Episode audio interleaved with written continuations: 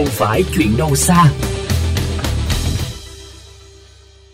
Thưa quý vị, tình trạng buôn bán hàng rong kéo theo đó là rác thải trước các khu cụm công nghiệp tại quận Bình Tân, thành phố Hồ Chí Minh đã được phóng viên phản ánh trong những bài phóng sự trước đây. Dù đã được lực lượng chức năng ra quân xử lý, thế nhưng đến thời điểm này, tình trạng lại tái diễn.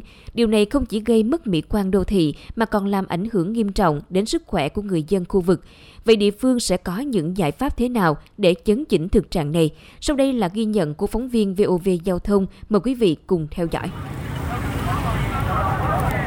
Ghi nhận của phóng viên, trong khoảng thời gian từ mười sáu giờ mỗi chiều, các xe đẩy của những người buôn bán hàng rong được tập kết dọc theo đoạn đường khoảng năm trăm mét trên quốc lộ một trước cổng công ty Bảo Duyên, quận Bình Tân.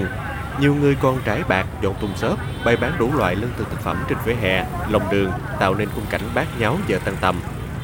Người mua, người bán chen chúc dưới lòng lề đường để gây ảnh hưởng đến tình hình giao thông tại khu vực, khiến nhiều người dân bức xúc.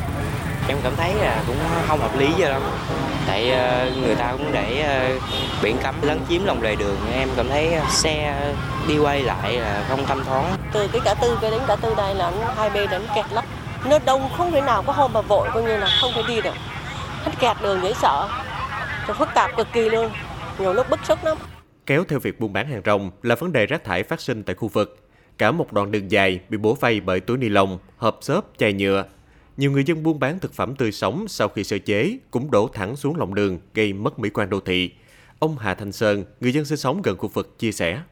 Đã bán hàng thì nó là ảnh hưởng đến nhiều thứ. Thứ, thứ nhất là vệ sinh, rồi rác, rưởi, rồi đủ mọi thứ nó sinh ra. Chuyện đấy nói chung là nó ảnh hưởng đến mọi mọi nhiều mặt. Dẫu biết việc mua bán lấn chiếm lòng lề đường là vi phạm, thế nhưng nhiều người vẫn bất chấp vì mưu sinh. Bán như vậy đồng ý là mình sai, nhưng mà khổ quá phải ra đây thôi em. Công an tới là mình cứ chạy thôi, phải lăn lộn để bán. Để giải quyết tình trạng mua bán lấn chiếm lòng lề đường trước cổng công ty Bảo Duyên nói riêng và trên địa bàn quận Bình Tân nói chung, ông Tô Thanh Tâm, Phó trưởng phòng quản lý đô thị quận Bình Tân cho biết, vừa qua, thành phố Hồ Chí Minh đã ban hành quyết định ba mươi hai về sử dụng tạm thời lòng đường vỉa hè. Hiện phía địa phương đã tiến hành rà soát.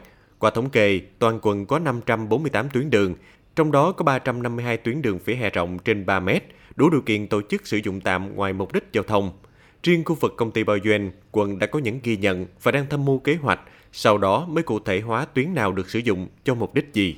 Thì hiện nay cũng đang tham mưu quận để coi cái hướng là giống như là sau này những cái tuyến đường xung quanh trục của Bông Trang á, thì cái chỗ nào mà thấy nó phù hợp mà để cho kinh doanh buôn bán á, thì lúc đó mình sẽ khảo sát đề xuất quận. Giống như cái phần vỉa hè ba mét trở lên thì thì mình sẽ chừa ra lối đi tối thiểu là khoảng là là, là khoảng một mét rưỡi, còn lại là mình sẽ đề xuất giống như là cấp phép vỉa hè mà để kinh doanh buôn bán có cái thu phí anh. Đó là là là những công tác mà mà mà vỉa hè.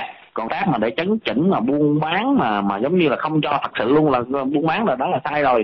Mà để mình kiểm tra quản lý á, thì thường niên là giống như buổi sáng buổi chiều cái thì là bên đội trật tự sẽ có kế hoạch và anh em sẽ bố trí người để thực hiện công việc đó.